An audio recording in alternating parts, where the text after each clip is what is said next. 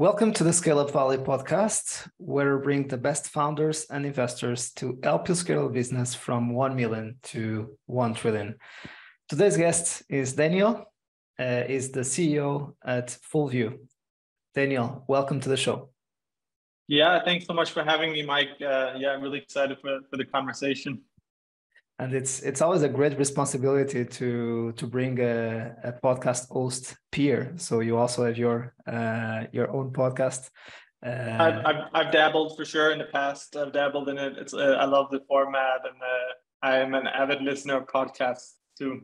So I'll, I'll i'll do my best to bring some interesting insights and uh, you have an amazing experience in terms of uh, such in a short period of time you were able to live in different countries namely in the us in california also in in berlin. Uh, you are based uh, and, and from uh, copenhagen so you also have the experiences as VC, as operator, also as angel investor, and you you have now your own uh, startup, FullView. Yeah. So give us a little bit uh, an overview about your story and and who is Daniel, and and then we will yeah. go to FullView. Yeah.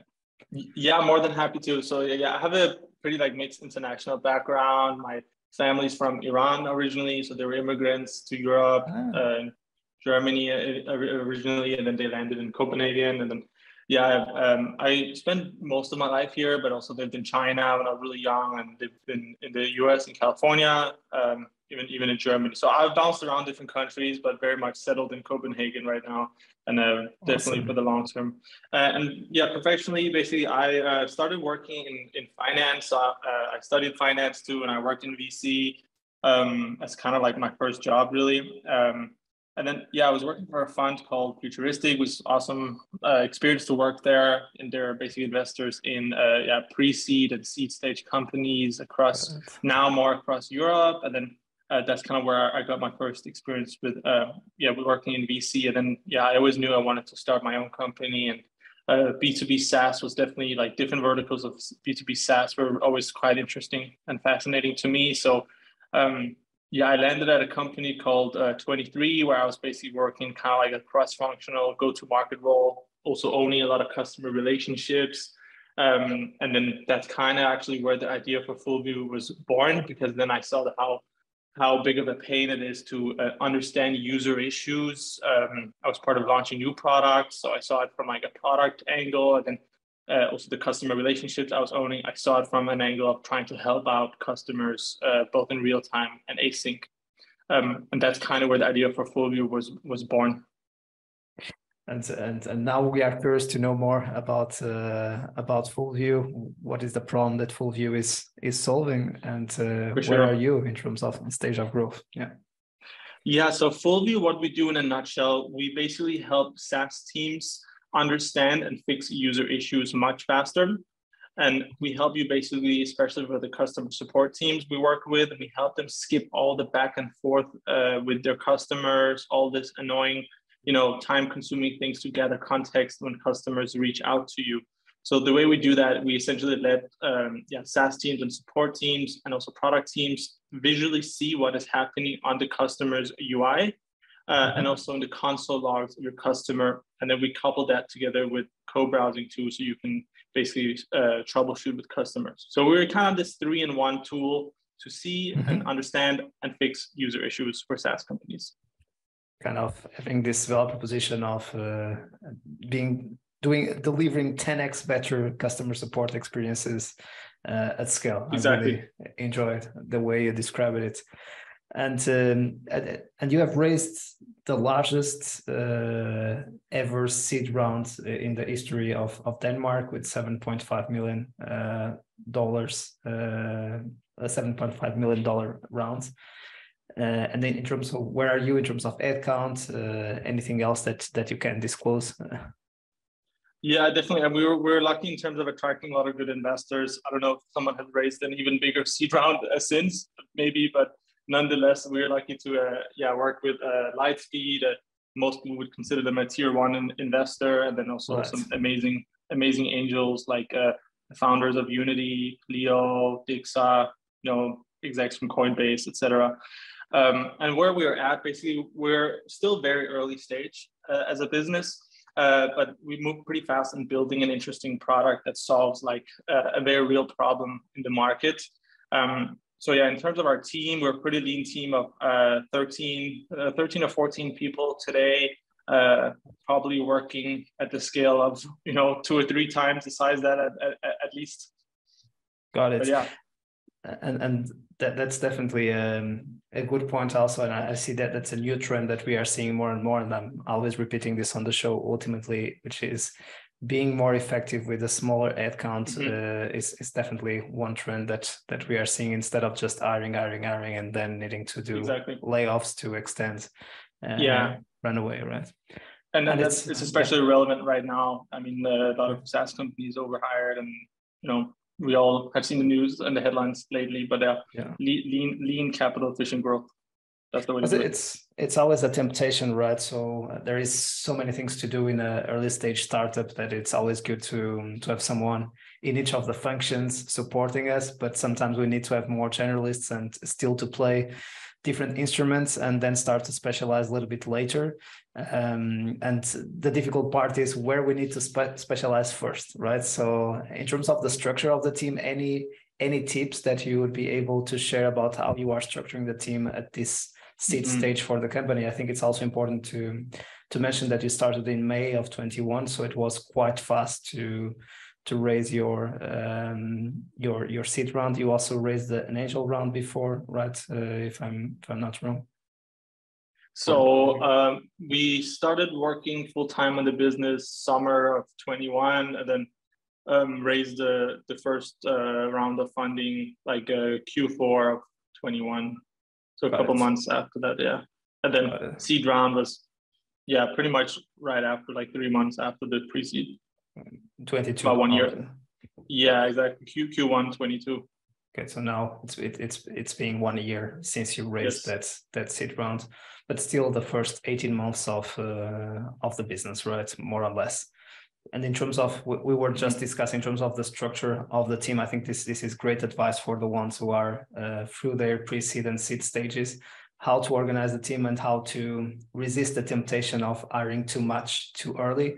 And and then it comes the question okay we have this constraint let's try to be um, super disciplined with with our burn rate where should i hire in order to not compromise growth uh, with, yes. with, this decision as well right? So this paradox is difficult right? We we can't For compromise sure growth but at the same time we don't want to over over over hire. So that's that's a difficult mm-hmm. balance. It, it really is a hard balance. And um, most companies will kind of have a few iterations before they get the get the initial team right. Uh, and definitely like we're pretty heavy on engineers. That's that was the first thing for us was only engineers. Um, and i think that's probably the same for a lot of companies but it depends what your product is at the end of the day there's some companies where the challenge is less on the technical side it's maybe more on like the maybe you're building a marketplace business uh, where mm-hmm. you have this you know chicken and egg problem and you know right. that's kind of your biggest challenge on the go to market side for us the biggest challenge uh, from day one was always the technology because it's not an easy thing to build and also building like a three in one kind of tool from the get-go right. that was original at the original idea still the vision today um, and then we work with a lot of big data in uh, in you know processing all of these user issues that Fullview is able to display for our users uh, so definitely really like a technical, technically heavy team that we have. So, so in terms of, of founding team, two co-founders, one more from a business background, you and and another uh, technical co-founder, or any other split?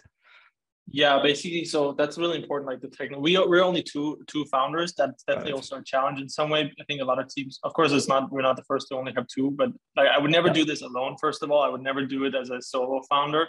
Uh, and I think three is like the maximum, but three is probably the sweet spot as well, if I'm totally honest. Uh, but me and Doran, Doran is my co-founder and CPO in the business, have a really strong dynamic together where we're we always seem to be like in sync, and both of us are really like uh, yeah committed to the product. So uh, yeah, I'm definitely more like a commercial profile myself, and uh, my co-founder Doran, he's more like a product guy, uh, and that I think is quite important to have that balance. And would you recommend, I think that this is also another question, to more to have more a CTO profile or a CPO profile? And of course, the dream would be to have a kind of a CPTO uh, profile that's the dream. If you can find a person like that, uh, exist, I haven't seen too many. Of them. Yeah, definitely. That that that would definitely be awesome. Um, but yeah, I think that's probably the ideal uh, setup. But there's no right or wrong way to do it. There's right. lots of successful companies that have done it in, in, different ways. But nonetheless, like you need at least one co-founder who is just a hundred percent focused on the product because I don't think that's a role you can really hire for in the early days. Uh, and especially when it comes to like the user experience, like the things basically that will get you to product market fit like how do you actually and this is, should be both founder or all founders. Right. Uh, in, in, the in the business who should be just focused on product market fit in the beginning. So if you have one guy uh, or girl who's really focused on just being able to you know build beautiful user experiences understand every little nuance of how a uh, user would interact with your product that's super super important because i don't think that pre series a or pre product market fit you can go out and just hire like a product manager to do that for you. Right. And and that, that's that's a good point that you also mentioned that and we are seeing more and more uh, of course the classic is the two founders one technical co-founder or product co-founder and another more from a, a business or even, even if it's possible a revenue go-to-market uh, background but if you'd have free, I'm seeing a kind of a trend also to have kind of product, technology, um, and and again business, or sometimes even a COO. Uh, so then there there are different mixes for a founding team when when we have a free layer, uh, a free leg uh, founding team. Mm-hmm. When when you were saying that that maybe free would be even even better if you maybe if you would have started again. Of course, uh, it is also about the people that you know and the right timing and and and uh, and we know that a lot of, of of companies fail because conflicts between founders so it's it is better to go with two that you really uh, know each other and that you trust mm-hmm. each other than than trying to add just a third just because you feel that you will be uh, better yeah. but but in terms of the relationship maybe uh, the risk will increase uh, because you don't know that person very well etc yeah. etc and especially if you have more i think three is the max like three is a good if you can have like uh, you know, commercial profile to be CEO, a CTO, and then perhaps like you mentioned, a COO type, but who's probably in the early days also more like sales focused. That that's yeah. good. Or ideally two. I, I would say probably the best is to have like one product, one CTO, and one commercial profile. You probably don't need more than one commercial profile, but yeah, more than three seems like an overkill. I don't really, to be honest. Exactly. I mean, this, there's probably successful companies, many successful companies out there with more than three co-founders, but I don't yeah. really get it to be honest with you, how you can manage that. And it's incredible how we see always different splits, and, and we get challenged in in this uh, idea of having the technical and uh, and the and the com- the commercial or go to market, as you said. But anyway, let's let's get back to full view and to the category that you, that you that you are serving. Uh, I think this is a very important area. We uh, one of our guests in in the past in the show has been Nick Mehta, the the CEO of of Gainsight, also in the CS space. So we know that at this stage retention is super important uh, in a in a downturn or an, a potential recessive environment that fortunately it's not being confirmed uh, in in the in the in the previous quarter and in this quarter. So hopefully we will not get into recession here in Europe but things in in the US are are quite different, and we have been seeing layoffs uh, for for the last quarters, and we are seeing some beginning of it in in Europe, but I think it's still uh, just a few first companies that that are announcing uh, it. How do you see your category and and the relationship with the market dynamics that we see today? Definitely a good question. And I would say that even like just on the point about a recession, if we're in a recession or not, it doesn't really matter what the people like, you know, the technical definition of the recession, because most customers, most most customers think that we are in a recession. That's all that really matters. The perception. The mm-hmm. operator, at the, at the, yeah, the perception matters more, right? At the end of the day. And probably in SaaS, in the SaaS world, we are in a recession in our industry. Um, so right. what, what does that mean for FullView? It means basically like we are in some ways very lucky that we are in the customer support and CS space because obviously this is like a focus area for um, for people that want to retain their customers and that's probably where most people are fo- starting to focus um, for the next coming 12 18 months however long this uh, dynamic market economics lasts but basically uh, people have gone from switching from a view of just like uh, you know top of funnel growth to more like net uh, revenue retention focused. Right. So being focused on retaining and expanding existing customers. And if you look at like what is NRR actually, like what is the formula for net revenue retention, mm-hmm. a key element of that is your churn. So right. our customer, and yeah, and obviously you need to keep your customers happy. You shouldn't let, let them wait for ages when they write up to you on a support chat or open tickets in Zendesk. And uh, yeah, just being able to like increase your customer satisfaction by faster and more efficient customer support is an incredibly you know powerful thing that you can do right now to stand out from the crowd. Exactly. So kind kind of preventing uh, churn from happening, and uh, and also uh, if churn is happening, uh, it shows that maybe the problems there is no problem solution fit, there is no product market fit. Mm-hmm. Uh, customers are not happy with with the product. If they are not happy with the product, they will not buy more product. Let's say. Uh, yeah. in that sense, they will not expand as well. So something is not working. exactly. I mean, how many times have you written yourself, like Mike, how many times have you written to a support for something? You've been a customer of many different things in your personal or professional life. How many times have you written to support? And then it's just been such a like painful experience. And then, yes. you know, just always. been like, screw this, screw this, right? we've, we've, always, we, we've all had an experience with crappy customer support and we know how it's a good it feels point. like pu- yeah. pulling teeth, right? Absolutely, that, that's that's a great point. We have we have all lived. Uh, and, and eventually, you're like you're just gonna say, you know what? There's a million other options out there. And anyways, my boss told me that we need to cut our budget. Screw this vendor. Let's find exactly. another one. Right. Exactly.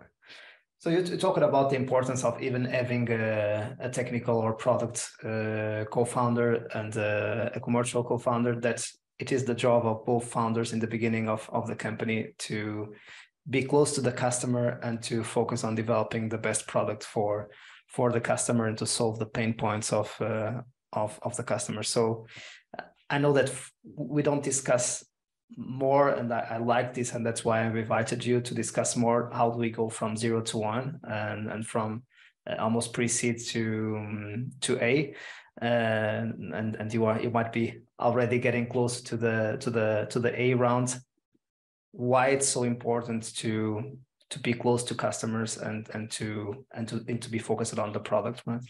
Simultaneously. Yeah definitely. I mean in the early days the product is everything. And um, i've also realized that the way that you lead the strategy of your business is through the product. Like you drive strategy through product and that's why like you cannot outsource or delegate uh, things that relate to uh, developing your product in the early days. Of course you need engineers. You can't like even if you're the greatest programmer in the world you can't build a complex product on your own on uh, yeah. or even any like reliable product on your own. So you need of course uh, you know developers engineers to help you out. But in terms of like what the customers actually experiencing like the customer experience user experience with your product that should live and come from uh, the founders, ideally both or all founders of the business. So that's something we've really prioritized, uh, myself and Dor.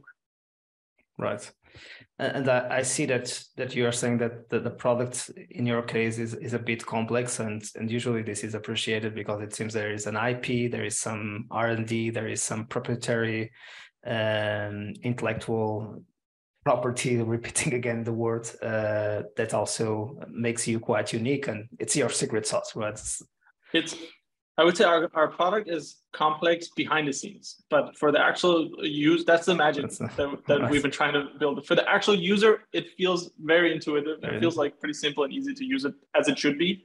But behind the scenes there's a huge amount of data that we're processing um, already millions of uh, you know user event uh, data points that happen uh, every month that we are processing via Fullview. So that's of course a lot of complexity that we need to um, we need to be able to handle.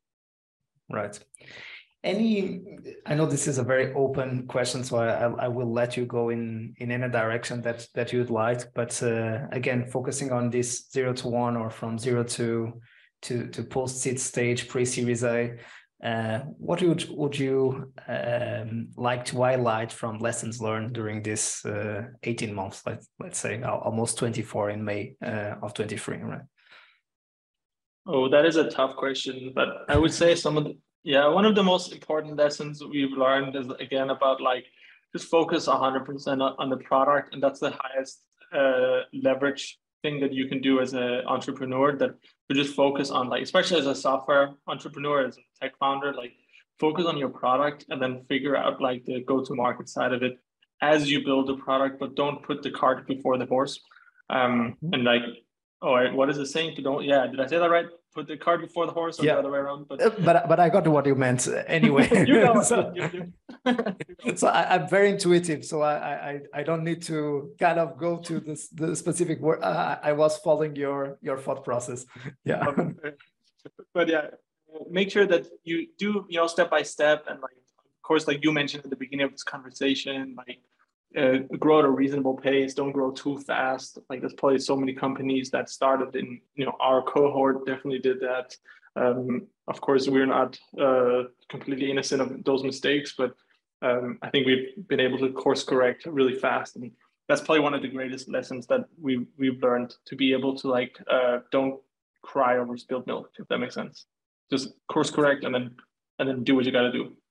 Right and I think this this is always one of the main reflections that any founder is right. So that's that's this mix of product and and go to market. So if you have an amazing product, but if the customers don't want that product, it will not work. If you have the customer super interested, but the product sucks, it will not work. So so you mm-hmm. you need you need really the to be to have the product quite close to to the customer, but also if you mm-hmm. ask to the customers what they want probably uh, you will also develop the the wrong product. So it's just always uh, complex yes. to yeah yeah exactly. the, the yeah you, you also of the process. exactly. You also you, you can't just like bury yourself in in like a dark room and then like just code all day and then come out and say to the world here's the product. Please use it. Because then you might you might build the wrong thing right? That's the biggest that's a huge risk to build the wrong thing but that's why you kind of need this uh, in parallel to like you know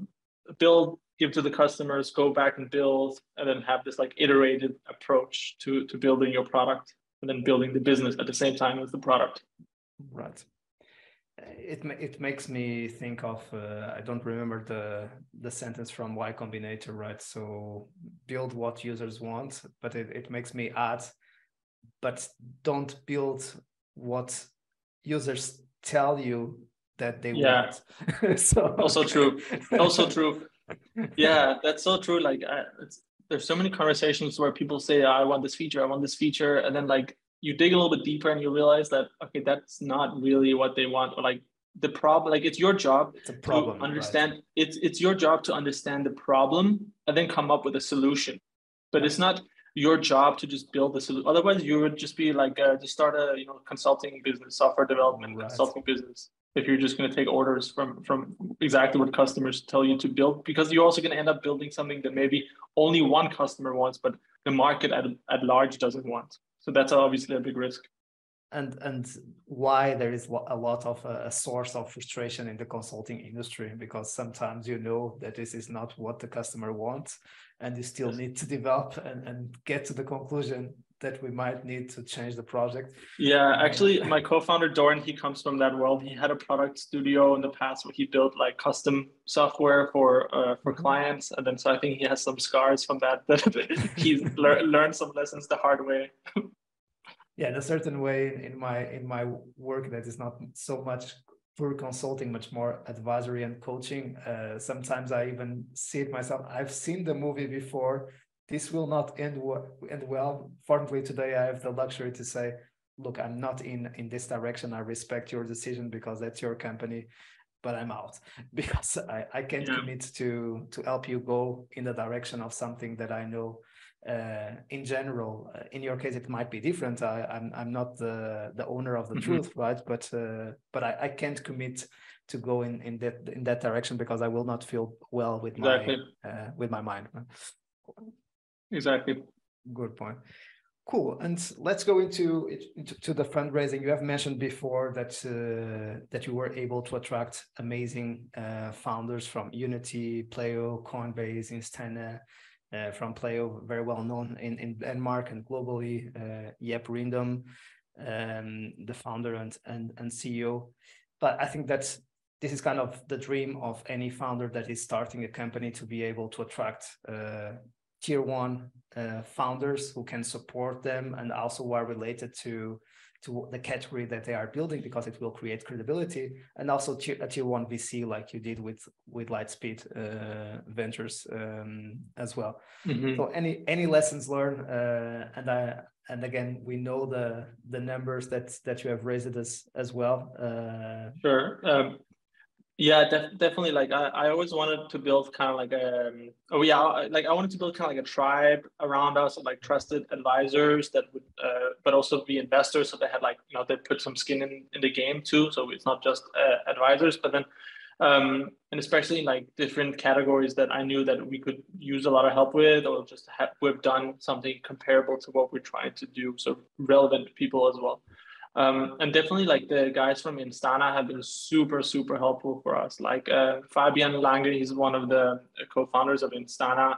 And Instana is like a um, yeah, monitoring observability platform. Uh, so they built like on a similar, it's not relevant to like our product uh, directly, but uh, they built a similar tech stack from um, from what we had, yeah, from what we ended up now using. So like yeah, he was able to get into the grains and the really minute details. He's part of our Slack and like he talks directly to our team. So like having an angel investor who's also like a close advisor like that, uh, that's like a game changer for sure.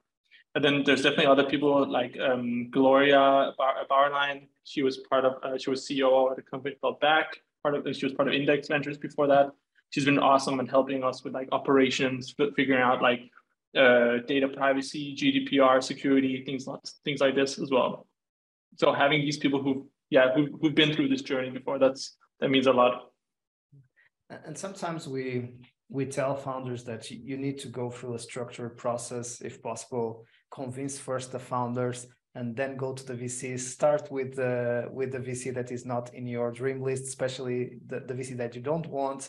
To start training your pitch and improving your pitch but yeah. then we know that the process is so overwhelming, it's so emotionally intense, it creates so sure. much anxiety, and it's so difficult to coordinate meetings to all happen at, at the same timing that this is mm-hmm. almost impossible to happen. So in theory, it's it sounds amazing, but in practice it is another uh, another story. What has been your experience? And what would you suggest to other founders that are now um, in in fundraising? Should they go first for the angels and then for the vcs should they do it simultaneously? Any tips that have worked for you? It's it's all about your experience and we uh, know that uh, yeah I, I would still uh, like talk to the angels first. Um, they're like in some way less biased. Of course, they're still they're less biased in the sense that like they're kind of like they don't necessarily have like ownership percentages that they're trying to reach, and they're not like you know they can kind of be like a more like unbiased uh, sparring partner too in in many ways, especially if they're former entrepreneurs too. So I would definitely start there. But that's definitely what we did, and I would still recommend that today in, in today's market. And then you could use them as kind of like get them to commit, and then they can help you build up around uh, they can help you get you you know warm introductions in front of the right uh, institutional investors to then lead around and then top it off with uh, those same angels. So i would do it that way. Right. And and you, in your case we, we know that we have founders that may, might be in fundraising for six seven eight uh, and in some cases even nine months and they, those are the, re, the really resistant uh, ones but there are others that are able to almost because maybe they, they started the networking and the relationships before to almost close it in one two months or uh, or three uh, maximum. So what has been your experience especially in the early stage uh, funding round? Uh, in terms of you mean like how, how fast you the, can close length, it yes since we you started until you you close it oh. the process.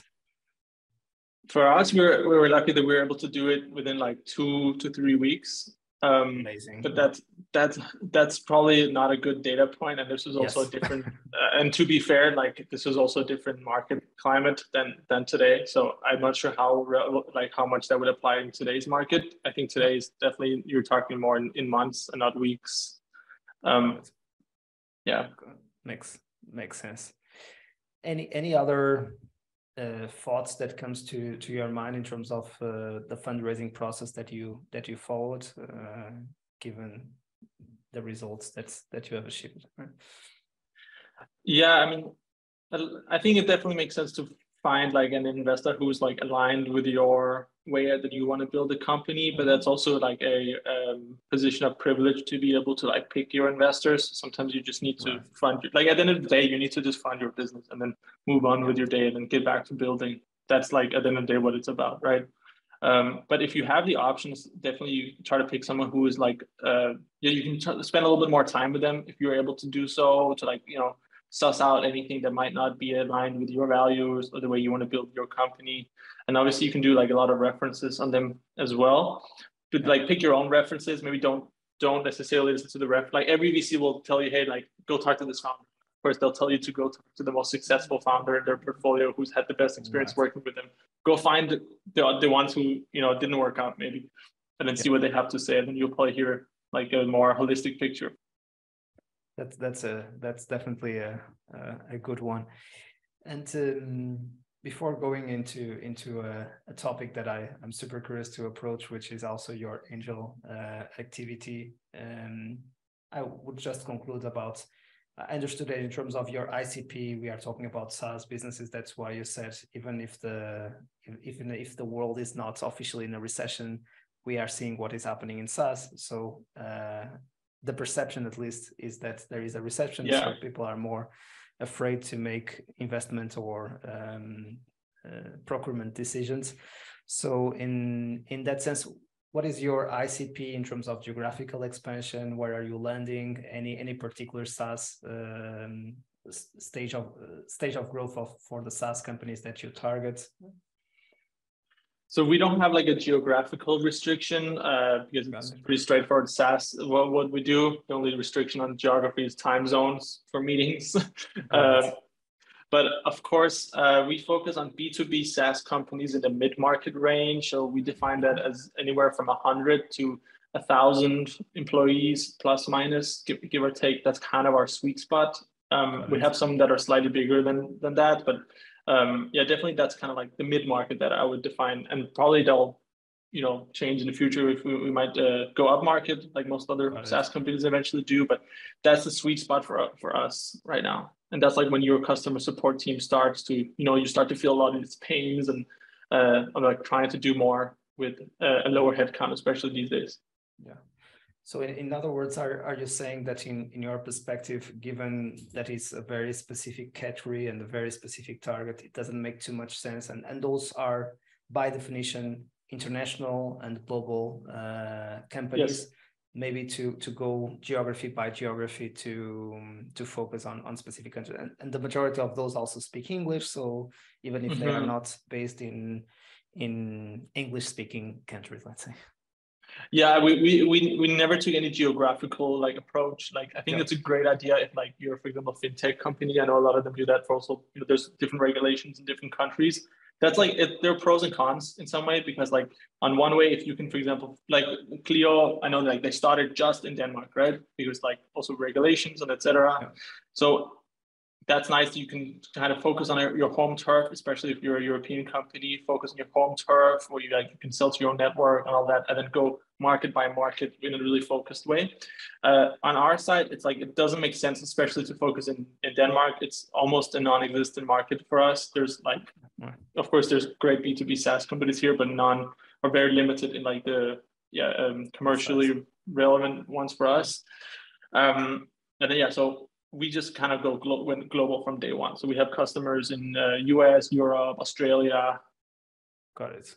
Okay, kind yeah. of the Europe East Coast, and and then uh, of course the Australia, New mm-hmm. Zealand, and when when the and also the West Coast, it's still a eight hour to nine hour, nine hour from Denmark, but uh, yeah, yeah exactly. but we so far we, we managed quite well to like also like deliver our own customer support. And i mean to be honest with you most founders you know like ourselves work like uh, you know long hours anyway so it doesn't make that that much that much of a difference. If something comes in at right. 10 p.m but of course in the future we would probably have you know international uh, sales and support reps. Makes makes a lot of sense and, and now before going to the last segment of, of the show, um, just a, a, quick thought about uh, about your activity uh, as angel. Typically, we had uh, angels in the past year on the show. Uh, they start investing typically post Series A, Series B, Series C, or even after exiting the companies but we are seeing more and more operators starting much earlier to invest which which shows also the democratization of the angel market and i think it's also great for for founders to have a larger pool of of angels to to support them. So i think that's an amazing trend. And i think it was it would be inspiring for others that are now operators that's early stage companies that could also become angels. And maybe they are not thinking about that option. They think it's too early for me to become an angel. And maybe it isn't. Uh, and and and and you can share experience on that. Yeah sure. So um yeah i did my first angel investment uh maybe five years ago something like that four and a half years ago i guess um and basically like so i was already kind of like in the like i was working at a vc fund back then. So I kind of had like the exposure to like companies. So I was lucky in that sense, but then I, didn't have millions of dollars in my bank account that I could risk. And then eventually I just decided, hey man, this is like, you're missing out on a lot of uh, interesting action here. And then by the time I was working uh, in operations, uh, I was just like, I had like friends who were starting businesses and uh, I just figured why not just like write really small checks, whatever. Like at the time, it was like 5K was like the maximum that I could write back then. And then um, actually, I put like almost all my savings into uh, different different angel investments back then, and then some of them had, had some of them failed, and obviously, but some of them, uh, one or two of them, had paid off like really well. I'm happy I did that, uh, and I would definitely recommend more people to do that because I, most importantly, probably is that I built a really strong network around that, uh, and then I was able to use that to like. Um, you know, find people that could help me with my own company, and then you know whether that was investors that I met through uh, having invested small checks in other companies. I met plenty of Fullview's current investors through that actually. Um, and then also customers. We have like angel investments I made then build a relationship with the founders who then actually ended up being like customers of Fullview, ironically. Uh, wow. And then vice versa, I became customers of them and kind of build like an ecosystem around or like a network around myself that way. Yeah. And when I'm asking this, uh, it's also important that you have it publicly on, on your LinkedIn. So for people, if they want to visit your LinkedIn, it's Daniel Bakh. Um, just search CEO and founder of Fullview. You have personally backed more than 40 uh, startups to to date. Uh, directly or with angel um, syndicates. So, uh, so what what you are saying is is really. And would you suggest for the ones who are thinking about it, but maybe they are thinking, I need to have maybe an emergency fund, and then there is a discussion: should the emergency emergency fund, uh, sorry about the pronunciation, uh, be lasting for four months or six months or twelve months? It will depend from from a profile to to another um, it, it seems that and maybe it also depends on on the on where you are in your life if you already have a family kids other responsibilities mm-hmm. or not i think that if you start very early you can risk much more uh, in that sense so maybe exactly you, you, can be much scrappier and you can invest almost the majority of your your savings and not not have even a, a substantive emergency uh, fund mm-hmm. right? Yeah, exactly. And that that's of course it it's like a it is in some way like a position of privilege to, to be able to put like all your savings into like a highly illiquid and high risk asset. Right. Um, but if you're if you're young and you can like you don't have like kids and a family that rely on you yet, um, then why not? Like why wouldn't you do that? Right? You might as well take some risk and and um, hopefully one of them will pay off a lot. If not, it's like basically think of it as paying for an MBA right? It's probably exactly. way more. It's probably way more valuable than an actual MBA. Like so, instead of going to pay for some uh, expensive like graduate degree, why not make some angel investment and then you'll probably learn way more, especially if you have like an entrepreneurial appetite. Absolutely, the the amount you learn, and you also start training a very important skill that will also help you as a business uh, founder and an operator which is investment, right? At a certain point, you will be able, fortunately, to accumulate a certain amount of uh, of money, and you you would need to know how to invest that amount of money. And, and now you have another asset class that you start uh, understanding. Mm-hmm. And as you said, the good news is that the majority of the ones who are thinking about investing in VC don't have uh, exposure to VC, don't understand the the SaaS world, don't mm-hmm. have the network and and you understand it so uh, i even yeah. feel it myself that i if i would have invested much more time those uh, small checks because I knew much more about the founders, uh, I would be in a much better position than than than selling uh, services, right? Exactly. So that that's definitely I I, I love the MBA because normally we talk about start a company instead of doing a MBA, which is a great advice in my opinion because it will become your MBA. But also investing might be even a less risky activity than starting uh, a company and can also prepare you to after becoming an angel to start your own company with exposure about what you are seeing and in that position you will not also like to position yourself as the as the as the angel that knows everything but you are are only learning from the founder and supporting as much uh, exactly as can, right? exactly like and if you work in this in a, like for example if you work as a sales rep in a uh, relatively successful b2b saas company and then you just ask like a early stage founder hey can i invest 5k into your uh, into your company and, and I'll help you with sales. I'll just tell you everything I know about sales and then maybe that is great. Like most of the time they, they'll probably say yes. If you're like, of course, if, if you have a prior relationship that helps, but uh, you don't have to be like a big hotshot to, to get started. Love it. That, that's great. Yeah. And let's go to the last segment of the show uh, where we go here kind of a ping pong of quick question and answer. So if you'd have the opportunity to have a coffee with yourself? I know it was not a long time ago, but almost two years ago. Uh, what advice would you offer to your younger Daniel? Uh, I would probably say an even younger Daniel. I would I would say uh, probably like take more risks. Actually, like I think I always had like we just talked about like the uh, making these angel investments now, and I was always had like an entrepreneurial appetite for risk. But I think mm-hmm. there's also some some areas where like I played it too safe like I think actually I waited too long to start my own business when I think I was ready for it and had the opportunity to do it maybe like a year prior to I, I actually did. So um, or maybe even way before that actually like when and then I maybe thought that oh I needed to like you know get a bit more like job experience first and like you know work in in, in, in businesses established businesses before and I'm definitely happy I did that. It's not like I regret it, but I think I could have started just earlier and just taken more risk Love it and we can see in, in in your story that you you have tried to expose yourself to a lot of For sure. realities different sides of the table which is i think it's it, it is also valuable to you you also have much more proficiency yeah. today to do what you do right what are you the most proud of on your journey so far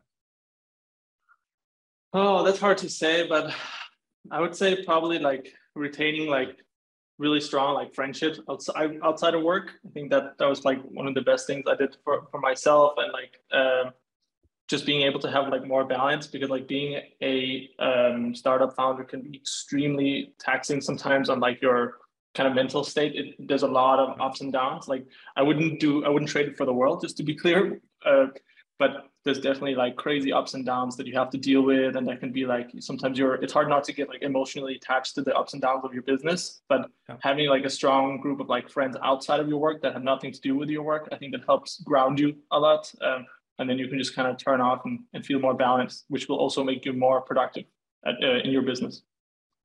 That is something so i'm proud that i was able to do that yeah.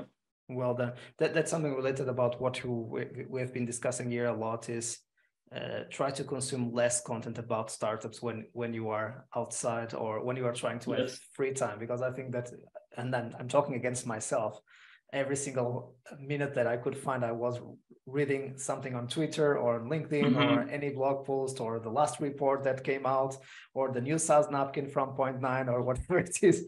Always obsessed about knowing more and more and more and more, and and then you you have this anxiety and feel of overwhelming and, and potential burnout and depression and so on. So uh, I think it's it's really important to advise founders to it is not expected to be always on and it is not uh, mm-hmm. healthy at all to be always on right?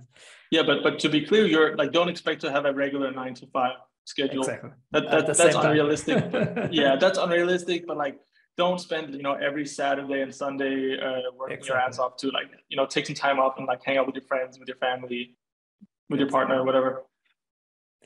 Worst advice ever received worst advice I ever received. I think I have to go back to like the kind of financial things, personal finance topic. So um, I remember there was a former boss who told me uh, was trying to give me like advice on like on my career and told me like, hey, don't focus when you're in the early stages of your career. Don't focus too much on the money. Um, yeah, don't worry about making money. You can make a lot of money later on.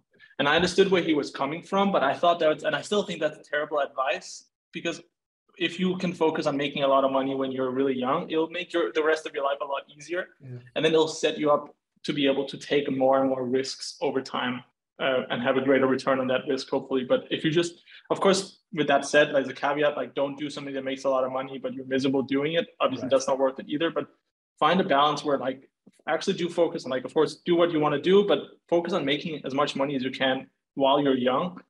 And then it'll make you know the latter stages of your um, of your life a lot easier. Absolutely, because that, that's also the the period of your time where you can save and invest uh, the most when when you exactly. start having another commitment. Then it's not the best time to to start. You already want to have the practice and also the practice, right? That a lot of people we know we are seeing a lot of startups in that field of investment democratization, investment skills, personal finance skills uh, it takes some time to learn and we need again as in business to make a lot of mistakes as investors to to, to start understanding how to do yeah it. exactly. Favorite book? Business or non-business? This is about getting to know you. Yeah. Um so the most memorable book and probably the best one too it's called the clock of the long now. Um and basically it's about like so it's about a real project where these people they built like this clock that was supposed to last for like uh, I think it was ten thousand years or something. But it was kind of a metaphor. It's a real project that you can go you can look it up. Uh, but the whole point of the book is about like long term thinking and how you can like you know uh, become more long term oriented yourself and the kind of compounding uh, impact that you can enjoy if you are able to think more long term. Awesome. Favorite movie or series? Oh, I would say uh, I love watching Netflix shows, so it's hard to say that. But I would say my favorite movie it's a documentary called uh, "The Smartest Guys in the Room." It's about the Enron scandal. Uh, I thought that was anything that relates like uh, these like high-profile scandals like Enron and like FTX more recently. I think that's always interesting to study uh, how these people are can be so crazy and, and do do the things they, they do. Part of it is probably like the drama. I just enjoy the you know dramatic aspect. Got it and finally the favorite your favorite podcast excluding this one and yours. So yeah excluding uh, these two uh, i would say actually something i also try to sometimes like consume non-startup uh, right. podcasts. So there's uh, one called flagrant. It's, a, it's like a comedian named Andrew Schulz. It's just a funny it's just like basically him and his friends uh, talking crap and just like you know making jokes. So I, I really like that. It's not really about anything to be honest with you. So I'm not sure if I'm selling it that well, but if you want to have a good laugh and just like turn off your brain while you're at the gym or something like that, listen to Flagrant. Right. Love it. I will try it out. Daniel, it has been a pleasure. Thanks so much for joining us today. And uh, you are always welcome to come back to share the next chapters of, of your journey. I appreciate it, Mike. Thanks so much for having me. And to our community, thanks for being on that side. We keep bringing you the best of the best to help you scale your business. See you soon and keep scaling.